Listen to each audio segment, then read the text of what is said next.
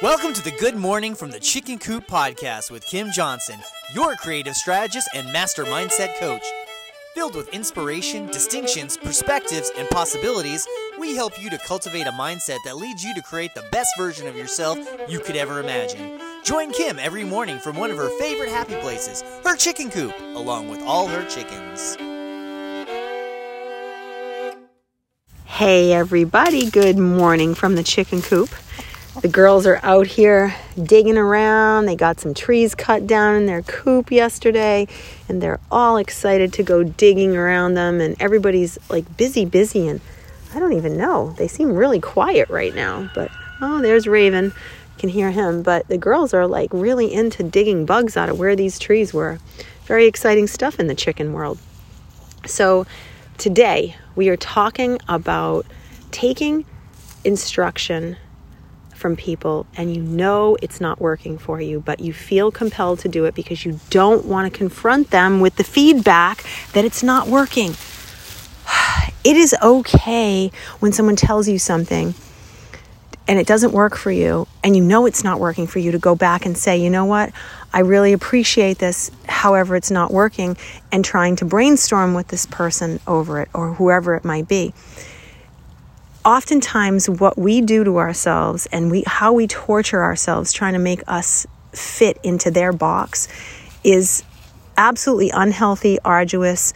It puts you in a position where you take what you know about yourself, information that you're clearly getting, and you're not you're not taking that information on and allowing it to give you feedback which says this is not working for me. So I, have had a lot of people um, over the course of my tenure as a coach where I have had them say, Oh, well, this person told me to do this. And I'm like, Well, did you like doing that? Did it work? And they say, Well, no, it never felt like I was in rhythm with it. It always felt off. And you know, this comes back to this whole thing about trusting your gut and saying, if it's not working and something's off, I need to look at the reason it's off. I need to figure something out with this because ultimately, if it's if it's off, it's not going to work. So what's the point in doing it? Now this could be coming from someone who's trying to help you, you know, gain knowledge in your career. It could be somebody that's, you know, you're working with to get your health on a different track. It could be anything, even in school, the learning methods. I mean, how many people have, myself included, went to school and we knew that what we were dealing with with teachers didn't work. The way the teachers were teaching us didn't work. I mean, I have never been a person who does well under the guise of the beatings will continue until morale improves. I can't stand people who try to influence you through being mean or yelling at you.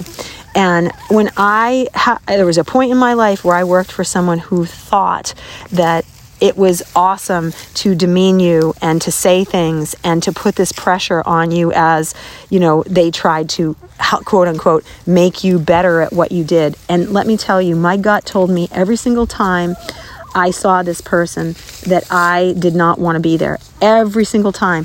I wasn't getting value from it. My gut was telling me to run. My gut was telling me to get away. And for some reason, I just felt like, oh, I can't say anything. I have to suck it up. I don't want to be the one that calls it out. I don't want to do this. But you know what happened? I ended up breaking out in hives head to toe every time I had to work with this person. And he would show up at, a, at an event and I would be like, oh no, I am covered in hives. And it was every single time this person was there. And I learned that, you know what? No, I got to stand up for myself. I've got to do things differently. I've got to take the, the responsibility for this. And I'm going to just not go to these events. I'm going to change my schedule. I'm going to back out. I'm not going to do it. I'll find something else to do because the way I'm doing it is not working for me. And and no matter how much I tried to force the round peg into that little pocket, it wasn't going to work. So as you go into the new year and you select ideas, you select your goals, you select your people, you select what you're doing, please be cautious about paying attention to your gut instinct to say, this feels right, this does not feel right. If something feels off, say something about it. Work on it with the other person. If they're not open to it, then you're in a position where it's probably not the right person, and you should look at that and say, well, I don't know if this is the right person to help me or this is the right place to help me. Because ultimately, isn't that what it's all about?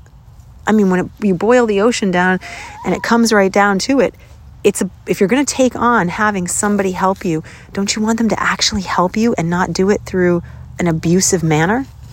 I mean, granted, my coaching style has always been to lift people up and love them into success, not to torture them into success, not to push them to the point. That doesn't mean I don't push my clients, but I don't do it in a mean way. And I always will look at saying what's working and what's not working. So take care of yourself.